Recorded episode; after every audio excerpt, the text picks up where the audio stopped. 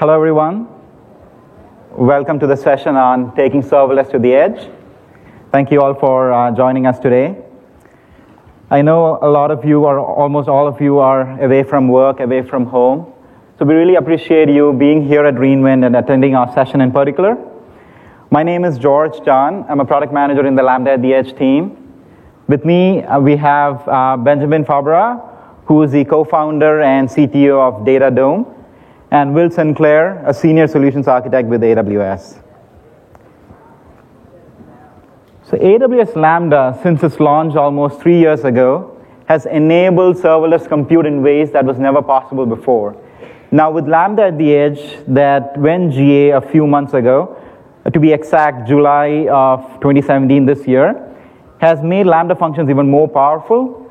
Over the next 60 minutes or so, what we're going to do is we're going to take a look at why it makes sense, or what is the benefit of running applications at the edge, whether it's either extending your applications to the edge or running complete, truly serverless applications at the edge. We'll take a look at how Lambda at the edge can help you with that. So Will is going to walk you through several popular use cases. He's going to share some code samples, and he's going to do a couple of demonstrations of how you can leverage Lambda at the edge for running an application at the edge.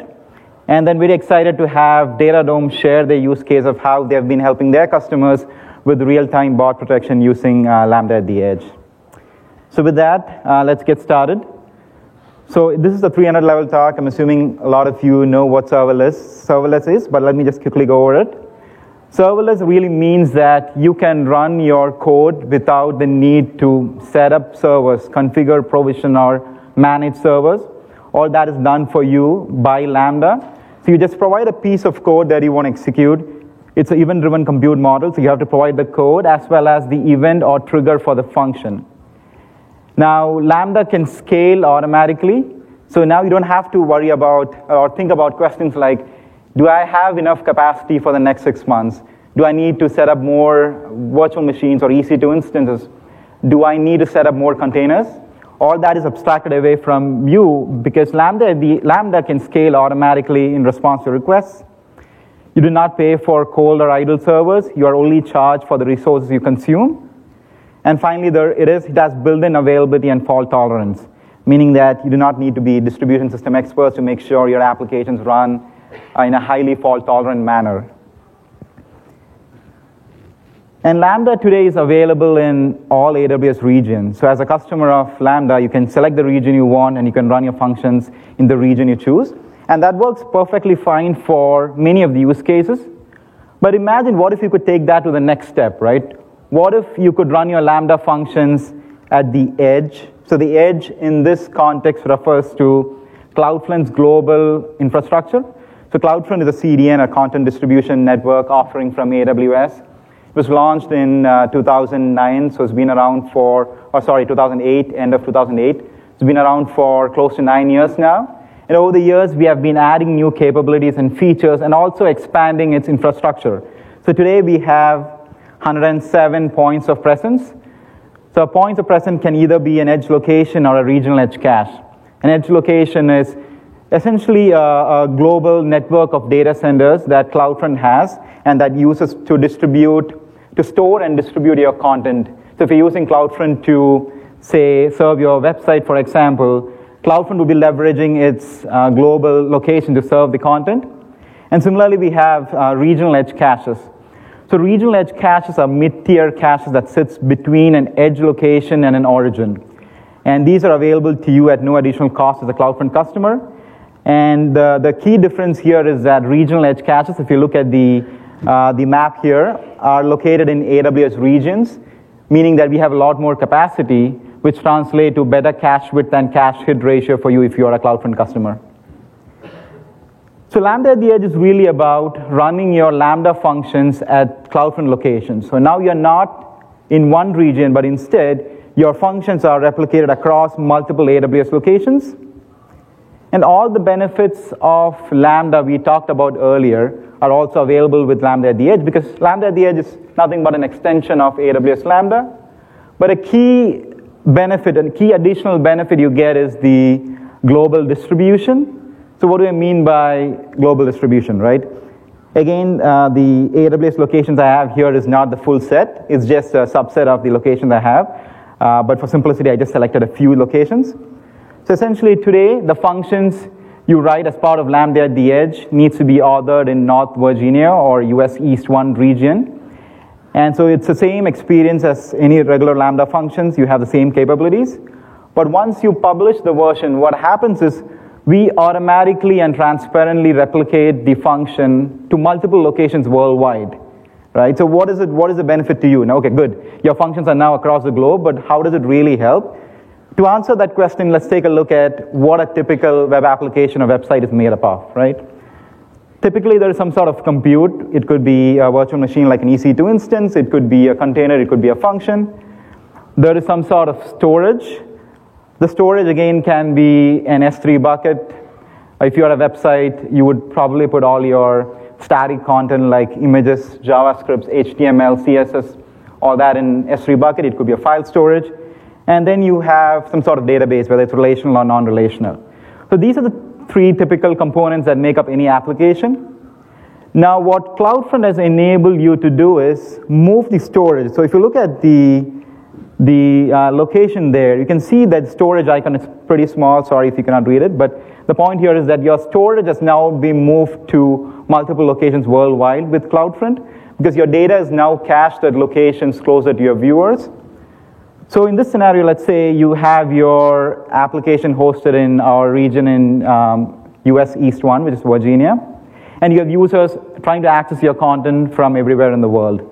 So for a user who's trying to access your data from Australia, for example, due to the fact that CloudFront caches the content closer to them, the request will automatically, from that user, would automatically get routed to a location in Australia, meaning that the request can be immediately served back from Australia instead of backhauling it all the way back into your origin, which could be US. So that is what CloudFront has enabled you, right? Because your storage has moved. Now, what Lambda at the Edge does is that you can now move your compute to your edge locations, right?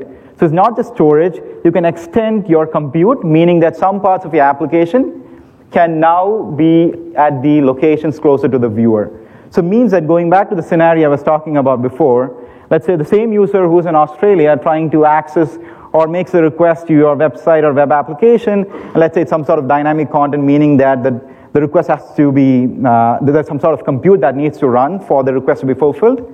With Lambda at the Edge being now globally distributed, your compute can be closer to the user, and the request can be now served from a location that's closest to him or her. And that means that if you are a website owner or if you have a web application, your end users are going to see great performance because the request is served from a location that's at proximity to him or her. Let's take a look at the different CloudFront events. So Lambda is an event-driven compute model, meaning there needs to be an event or a trigger for your functions to execute. With Lambda at the Edge, the functions that you run can have 4 CloudFront triggers or events. But before we get into that, let's just take a look at this, the picture here. So on the left side, you have your users. They could be located anywhere in the world. On the right side, it's your origin. Your origin could be in AWS, like an S3 bucket or a load balancer or an EC2 instance, or it could also be your own HTTP server running your data center or colo. CloudFront is really agnostic to where the origin runs. And in the middle, you have the CloudFront cache. So when a user tries to access, for simplicity here, let's assume you have a website you're trying to serve through CloudFront. So when the user tries to access your website, CloudFront has latency-based algorithms where it can automatically route the HTTP request to the location that's closest to the user. And once the request lands in the cache, if the data is already present, it's called a cache hit. CloudFront can immediately serve the response back. If the data is not present, then CloudFront would fetch the data from the origin you configure automatically. And then it caches the content and sends the request back to the viewer. So the next time the request comes in, it's going to be a cache hit because the data is cached. Now, this is a request-response flow for a typical CloudFront request. Now, let's see how, let's look at the different triggers or events for Lambda functions that are part of Lambda at the Edge. The first one is viewer request. So if you want to run some sort of compute or some logic before the request does a cache lookup or before it hits the cache, then viewer request is the right event or trigger point for you. So for example, if you want to do some sort of cache key manipulation, or let's say every time a request comes in, you want to make a call to your authentication server, which is located maybe in a data center or somewhere else, or another use case would be you are serving premium paywall content. So each time a request comes in, you want to check, hey, does this user have permissions before to serve the content back? So it could be any of these are just a subset of the use cases. But if you have these kind of use cases, then view request is the right trigger for you. Then we have origin request. Origin request gets triggered right before the request is sent to the origin in the case of a cache miss. A popular use case for that would be URL rewrites. So let's say before you send the request to the origin, you probably want to manipulate the request, maybe rewrite the URL or insert a header. You could use origin request for that. The next one is origin response. This gets triggered right before the response is cached. So let's say a common example we have seen is inserting security headers, maybe HSTS header, right? You want to insert that header to the response. You want to cache it. So you can either do it at the origin, or you could do it at the origin response event using Lambda at the edge. And the last trigger or event here is viewer response. This gets triggered right before we send the response back to the user. So you can set up your CloudFront distribution. You can hook your Lambda functions to one or all of these four events that is available to you today. And Will, during his section, is going to walk you through more real-world examples. He's going to share some code samples of how you can actually make use of each of these events. So let's take a look at some of the key capabilities of Lambda at the edge. The first one is complete response generation at the edge, meaning that you can do full HTTP body generation at the edge without the need to go back to an origin server.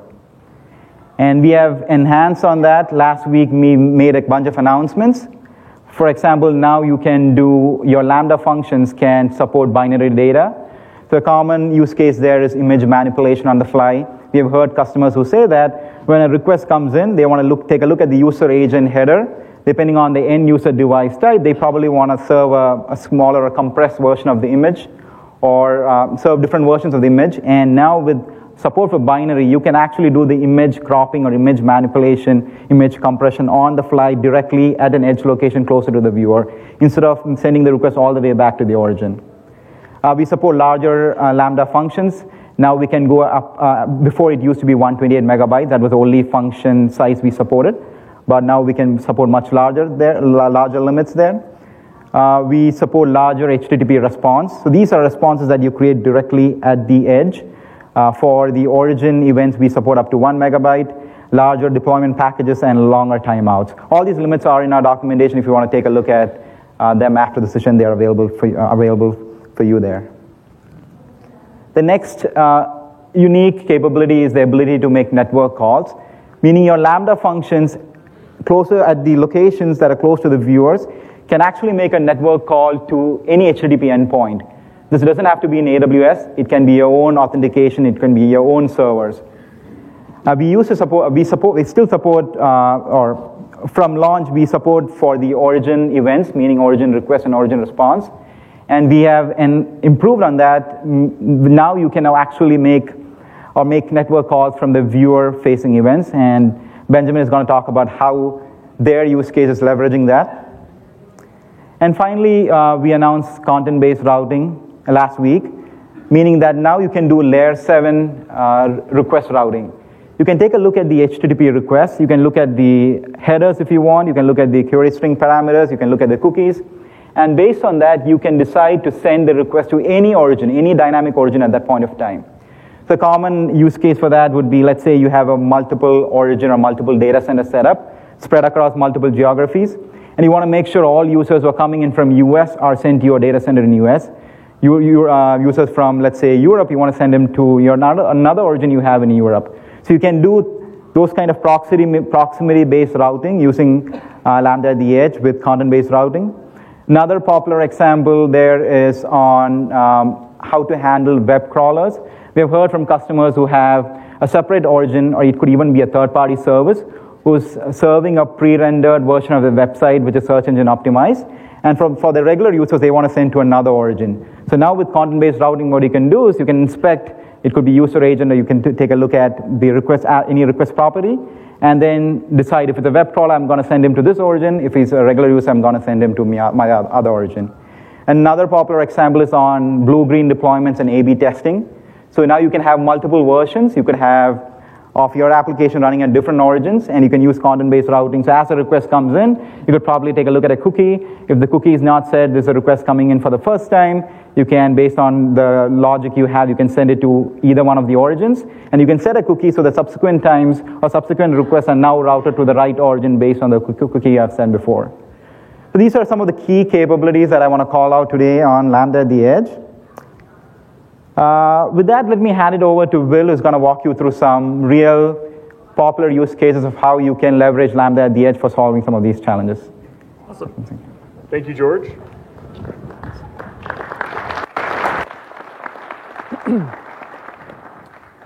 So let's talk use cases. Am I on? Cool. So let's talk use cases. If you're looking at a typical monolithic web application, you have your end users accessing, an Elastic load balancer, hitting your backend servers, usually hitting some sort of cache for persistence, some sort of object or file store for user uploads and assets and other content, some sort of database, the system of record for persistence, and you're implementing, all sorts of functions across your different applications, but that are in common. Your authentication and authorization, content management and processing. How do I handle user uploads? How do I re-encode images? How do I resize images, et cetera?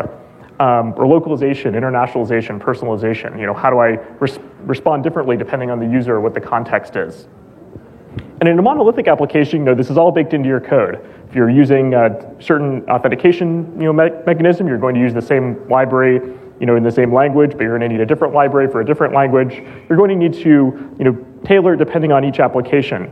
And so there could be a lot of redundant code across your various monolithic applications. So as a result, we see a lot of customers migrating to microservices. And I want to talk a little bit about how you can use Lambda at Edge to implement some of those microservices. How do you implement authentication authorization at the edge? How do I offload some of my content management and processing? Take that out of my application and move it closer to the edge. Or how do I localize, internationalize, personalize content for my end users? So as George mentioned, there's 4 hooks where you can insert a Lambda function in the request-response lifecycle for Lambda at Edge.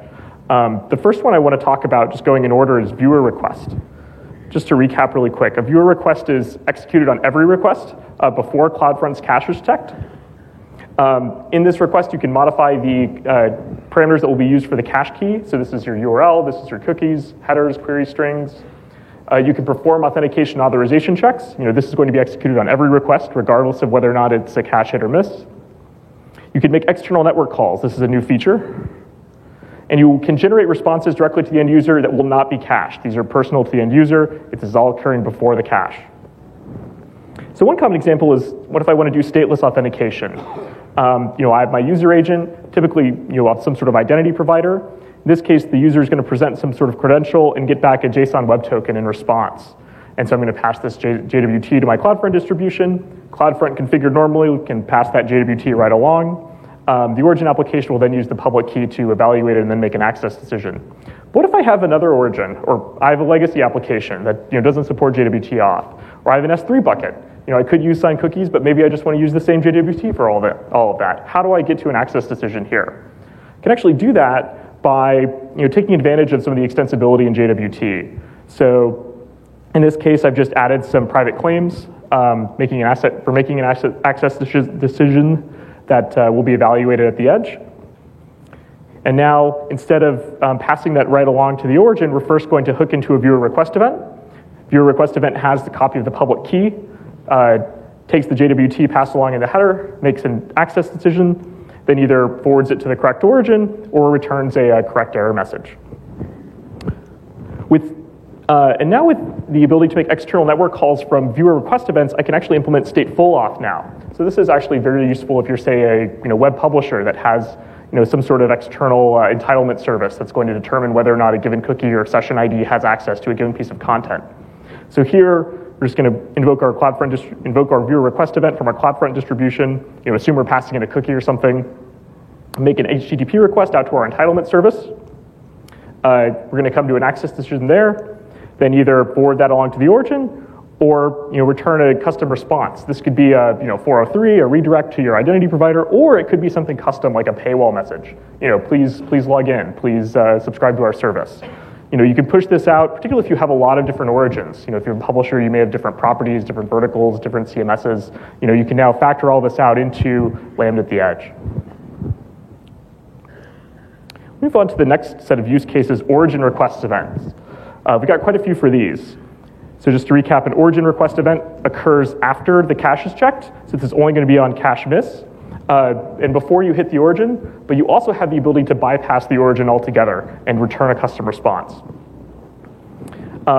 Again, evaluate on a cache miss. You can make one or more external network calls within your time limit. You can dynamically select an origin based on request headers. This should actually say new feature. You can implement pretty URLs. Say you want to create a single logical URL scheme and then feed that out to one or more legacy origins where you can't modify the URL. You can rewrite your URL there. And the big thing is generate responses that can be cached. The cache key is going to be based on the request URL, not the URL you eventually rewrite it to. And you can also generate responses in a custom way that will be cached. One quick and dirty example of this is just being able to synthesize an entire HTTP response body. So in this case, I've just got a simple Mustache template. And then combine that with a JSON object from a database like MongoDB or DynamoDB, your application, combine that into a single page. Really simply, just go in. Your cache behavior is going to hook into an origin request event. Going to make an external network call to an S3 bucket. Make an external network call to a DynamoDB table. Then return the render template, which can then be cached for a response on subsequent requests. And just a really quick example of what the code for this looks like. Here we set up our constants, our S3 bucket with our templates in it, DynamoDB table with our blog posts in it. We're going to require our libraries. We're using Mustache for templating. Connect to create our handlers for S3 to DynamoDB. Create the skeleton for our response. Then we're going to make a call to DynamoDB, identify the template ID that we or the template file name that we'd like to pull out, and then actually call the template, pull the template from S3, execute the Mustache template with the content. So let me just do a really quick demo.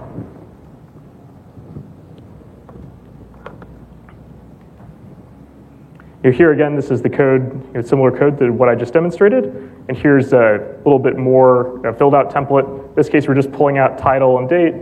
We just want to inline the post here. We've got some CSS to style it. A really simple blogging engine using DynamoDB as our back end. So in this case, I've just got hello world, paragraph, have a couple AWS what's new posts in here. So let me just try it. Go to my CloudFront console, get my demo URL, hello-world.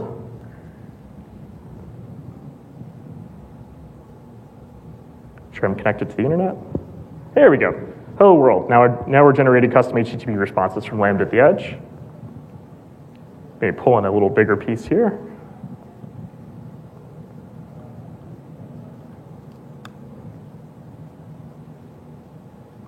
And so all this is being generated at the edge. For the purpose of this demo, I'm not caching it, but you would obviously want to set cache control headers when you do this for real. There are some other things I might want to do. I can create pretty URLs for a consistent user API experience. One example of this that came up recently was map tiles.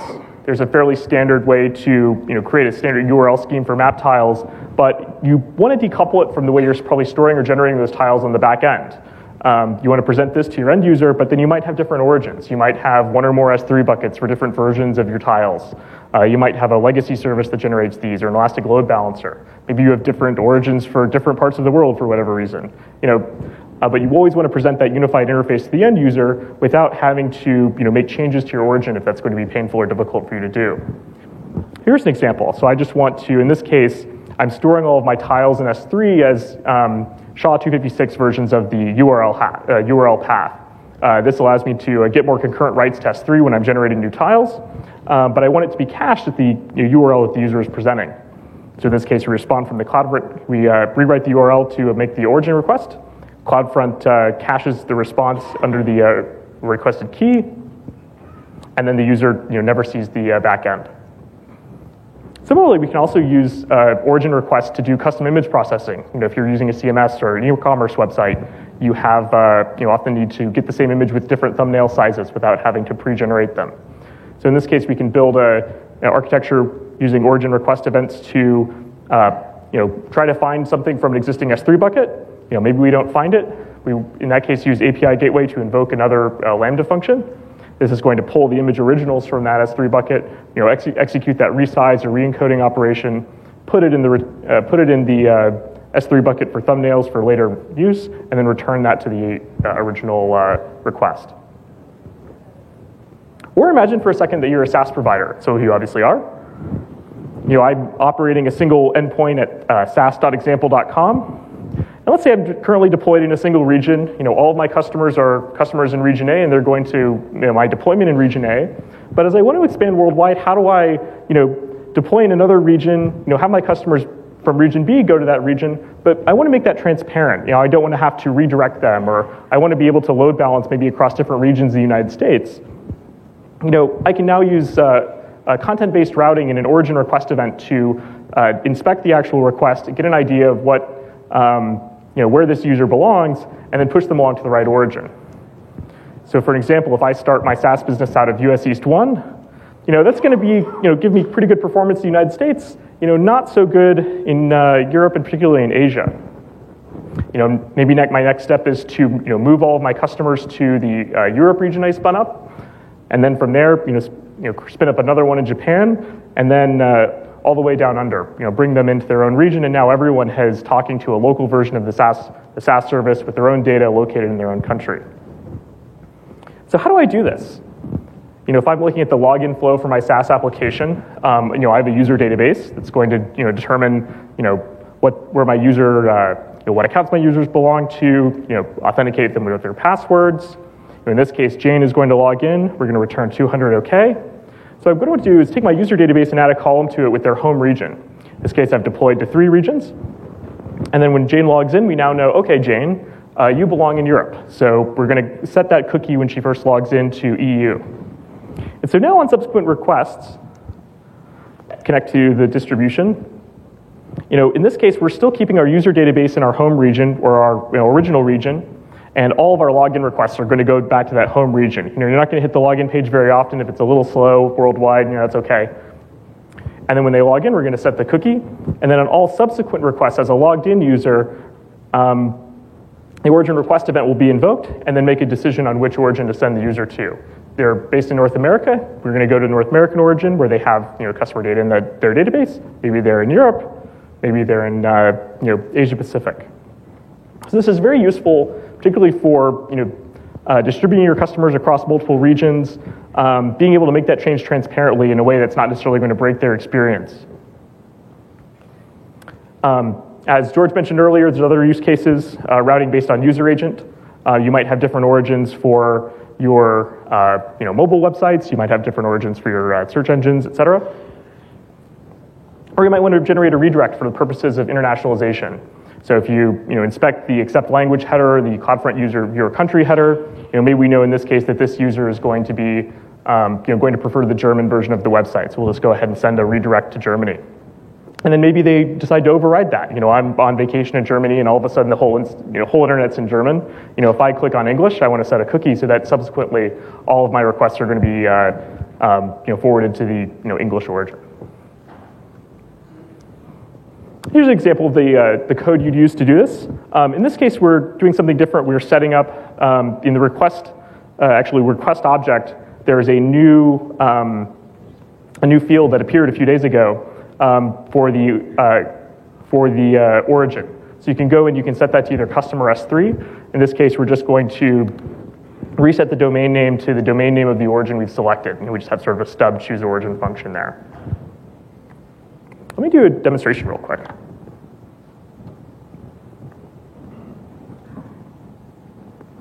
So I've set up three origins. You can sort of see the text there. You know, US East 1, AP Northeast 1, EU West 1. Each of these, you just go there, it's going to tell you, I'm logged into the Japan region, I'm logged into the Europe region. Then I have the CloudFront distribution. And if I just go to the root of that, it's going to see that I've not authenticated. It's going to ask me to choose my preferred origin. So in this case, I'd like my preferred origin to be Europe. We push this in here. And now on subsequent requests, instead of being redirected back to choose, I'm being, being sent the "you're logged into Europe" message. In this case, I know it's hard to see. I tried to figure out how to make this bigger. But we've now set the cookie, the region cookie, to EU West 1. So I can go ahead and clear that cookie out, log out. Then go in, hit Japan. Even if I open up a new window, Japan is obviously my new preferred origin. And so I've just implemented this fairly simply. On the back end, on each origin, I have a simple Flask application. We're just hooking into the index here. We're going to say return you are located in the XYZ region, and then we implement two resources here for choose. On the GET, we're just going to prompt them with the form to change their preferred region, and on POST, we're going to set that cookie to region. And in the Lambda function, have some helper functions here, but the big thing is we look at the request URI. If it's /choose, then we just go ahead and pass that request through. We want to allow the user to change their region. If not, we're going to check to see were we able to parse the cookies? Was the region cookie set? In this case, we're actually going to directly overwrite the origin object using the parse cookie, and then I'm just constructing a URL directly out of that. So you'd want to do something more complex with for a typical SaaS application, but this is a good demo to get a feel for how it works.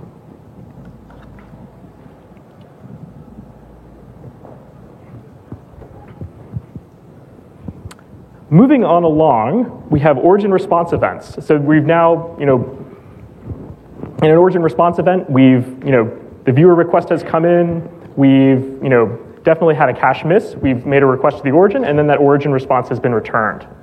It's executed on cache miss. In here we can make external network calls, and we can modify the response headers prior to caching. So this is a good place to do all of your origin fix-up stuff.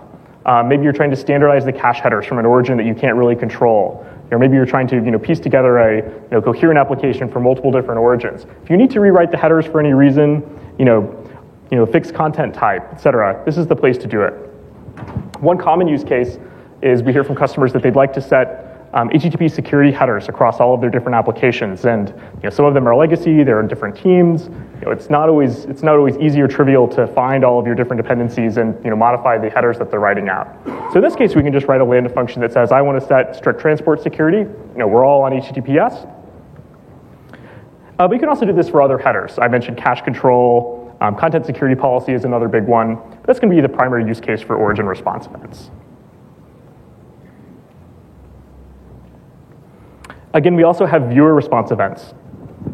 So a viewer response, this is going to be after a after we've returned from the origin and we've cached the response, or after a response has been returned from the cache. So this is primarily useful because it's executed on all requests after the response is received from the origin or cache. We can modify the response headers without caching the result. So this is going to be for content personalization. Whatever response we generate here or whatever headers we fix here are going to be unique to that end user. We can also make external network calls here. Now, the primary use case is we're going to want to set user cookies for various reasons. Maybe we just want to assign a unique identifier to end users so that in our analytics we can track unique engagements. Or maybe I want to sort my users up into different groups for A/B testing. In that case, our viewer response event checks the CloudFront cache. On cache miss or a return response, we're going to invoke it. And in this case, all we're doing is we're generating a UUID v4 and then setting that in the user cookie. Again, you could set different cookies, you could set various headers, depending on your application, but this is going to be unique to the end user and invoked on every request. So those are some of the primary use cases we've seen and heard about. Now I want to talk about a very important use case, and you give the floor over to Benjamin from DataDome.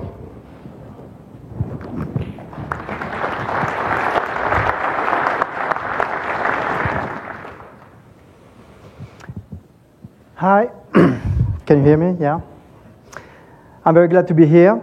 Today we are going to talk about bot protection and how we moved it to the edge. I'm Benjamin, DataDome co-founder and CTO. You're here to discover a use case on how to integrate Lambda at the edge inside your architecture. And by the way, I'm from Paris, but you probably noticed that. This is an expert conference, so I guess you expect some code and some architecture design. That's what we are going to see in a minute. But let's start with some context. So what is DataDome? DataDome is an intelligent data protection for websites and APIs. Protect from what? From the bot activity. As you are experts, you may know what is a robot. Robots are some small software that crawl the internet to either scrap the content, try to inject SQL, or to hack websites. Our job is to protect websites and APIs from this bot activity. How do we do that? First, by running a real-time analysis and providing reaction tools. Those tools allow our customers to decide which kind of robot they want to allow, to block, or to redirect. So what can you expect from this session? First, I will share with you the challenge of running the real-time bot protection. Then, we will see how to protect the origin. And last, but not least, how we moved it to the edge. First, let me ask you a question. In percentage, what is the volume of the bot traffic? This may come as a surprise, but more than 50% of the website traffic is not generated by humans, but by robots. And those robots are more and more clever, using very basic technology a few years ago without any JavaScript rendering. They moved to more clever solutions like PhantomJS or CasperJS with a poor JavaScript rendering. And lately, they use something great for Scrapper, which is Chrometless. It means that you can run Chrome inside a command line. And bots are massively distributed, using hundreds, thousands, millions of IPs. And today we are talking about 4 billion of IPv4, but let's think when they will use completely IPv6 with billions of IPs. So in order to detect and to block those robots, there is just one solution: detect and block them in real time. And we have fixed the target to 2 milliseconds. So let's take a look on how to protect the origin. So this is basically how DataDome is working. We are taking a look to the incoming traffic, detect if it's a robot or a human, and when it's a bot, is it a good one, a bad one, or a commercial one? The good one are Googlebot, Facebook, Yahoo, Twitter. The bad one are the bots that try to inject, to hack, to brute force. And you want to block that kind of robot. And the commercial one are the robots that scrap the content to analyze it and to send it. You can take a look here at the standard infrastructure as a service integration. We provide modules for web servers like Apache, IIS, Nginx, or Varnish. Our module will hook the incoming traffic, send it to our API, and in 2 milliseconds we'll get the answer. Should we allow or block this traffic or send fake content? So as you can see, DataDome is in the critical path. That means we have two huge challenges. The first one is the latency, because every time a visitor comes on the website, it will make a call to DataDome API. So we have to be as fast as possible. And the second one is the scalability, because we have to scale up and scale down at the same time our customer does. We have worked on splitting the detection in 3 stages. The first one in real time in the synchronous process. The second one, this is the fast streaming engine. And the last one, in a few minutes, which is the behavior detection.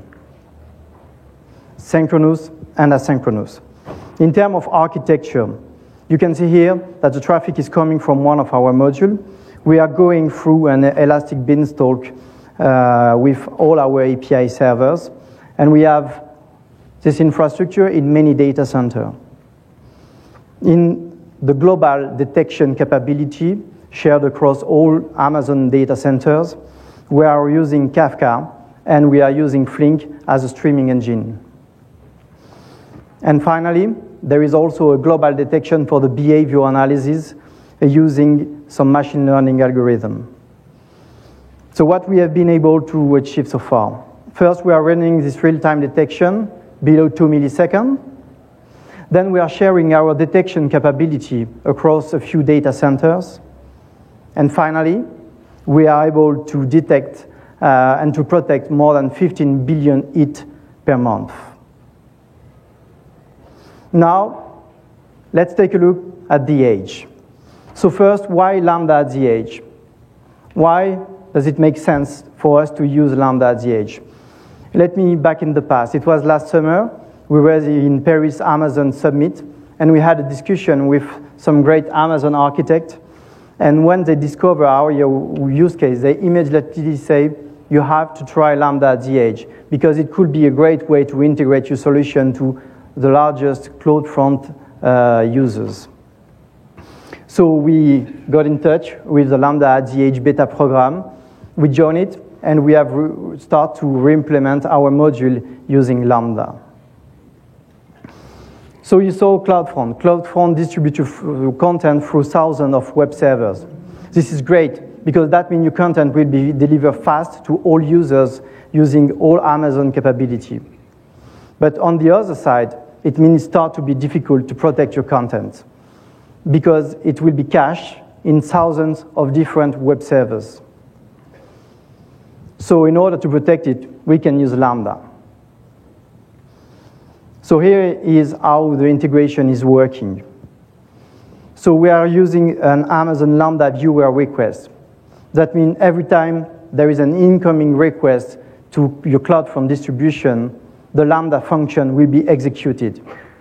This Lambda code will reach DataDome API, and based on the answer, the Lambda code will decide either to reach the CloudFront standard process or to block it and to send the response.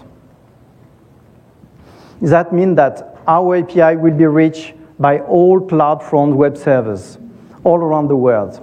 So in order to have a great latency, we had to deploy our infrastructure in as many Amazon data centers as possible. That's what we did. So now we have 11 points of presence. Second point, the Lambda function will reach our API. So we have to use a single endpoint. So we use for that Route 53. Route 53 will resolve to the closest DataDome point of presence. So now let's take a look to the global process. So here we are seeing a legitimate human request. So the traffic is coming from a browser.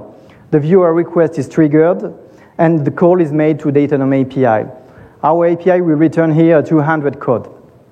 That means it's the signal to the Lambda function that Lambda should continue the regular process. And there are two options. The first one is Lambda and CloudFront will save the content from the cache. And the second one is the cache is not fresh, or the cache should not be used, and we will reach the origin. Now let's take a look to illegitimate bot request. Here on the picture, it's quite obvious that this is a robot. But in the real life, robots are more clever than that, and they will be more like a human. But, well, you understand the idea. So then the viewer request is triggered.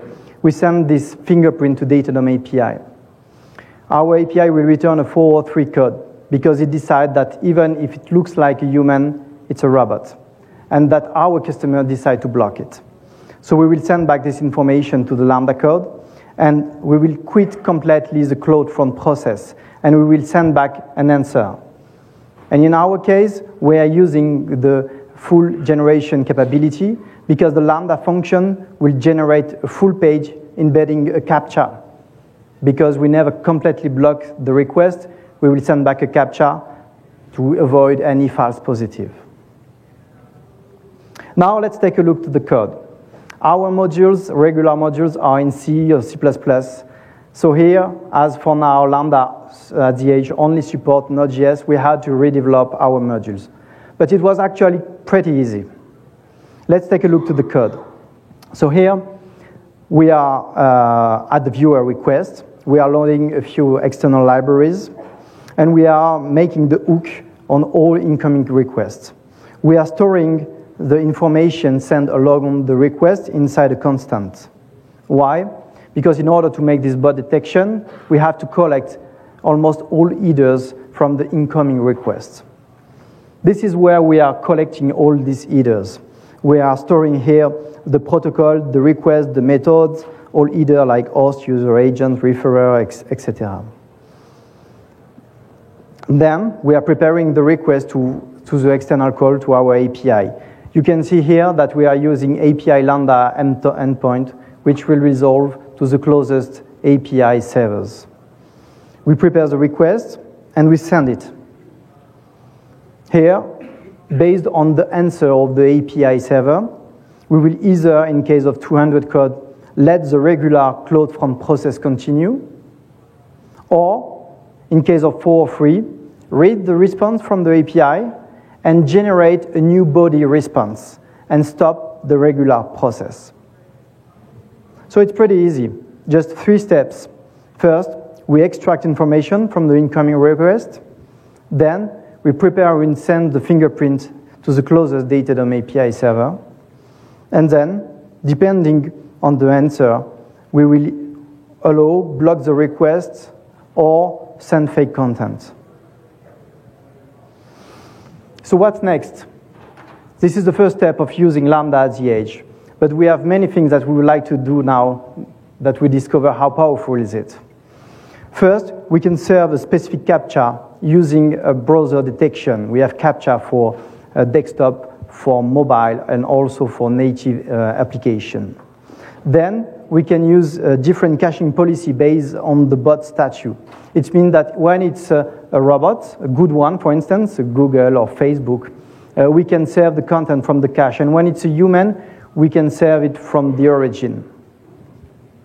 Then we can use the origin request to select a different origin. For instance, let's say it's a human, you will want to serve it from the application to have a very fresh content. When it's a bot, let's say Google bot, you may want to use an alternative origin with content from Varnish, for instance, to serve it as fast as possible. And finally, using the viewer response, you may want to generate fake content for scrappers, for instance. So what we have been able to achieve.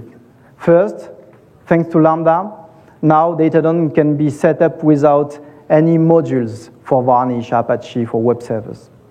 Then we can be set up in any serverless architecture, and that's a big trend we are seeing to all our customers.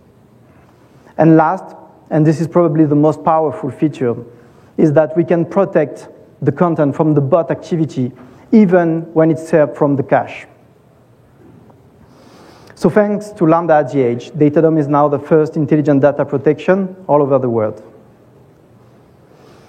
So thank you for your time. We have a free trial and we will be very happy to hear your feedback. Let's connect and we will be available in the room if you have any further questions. Thank you.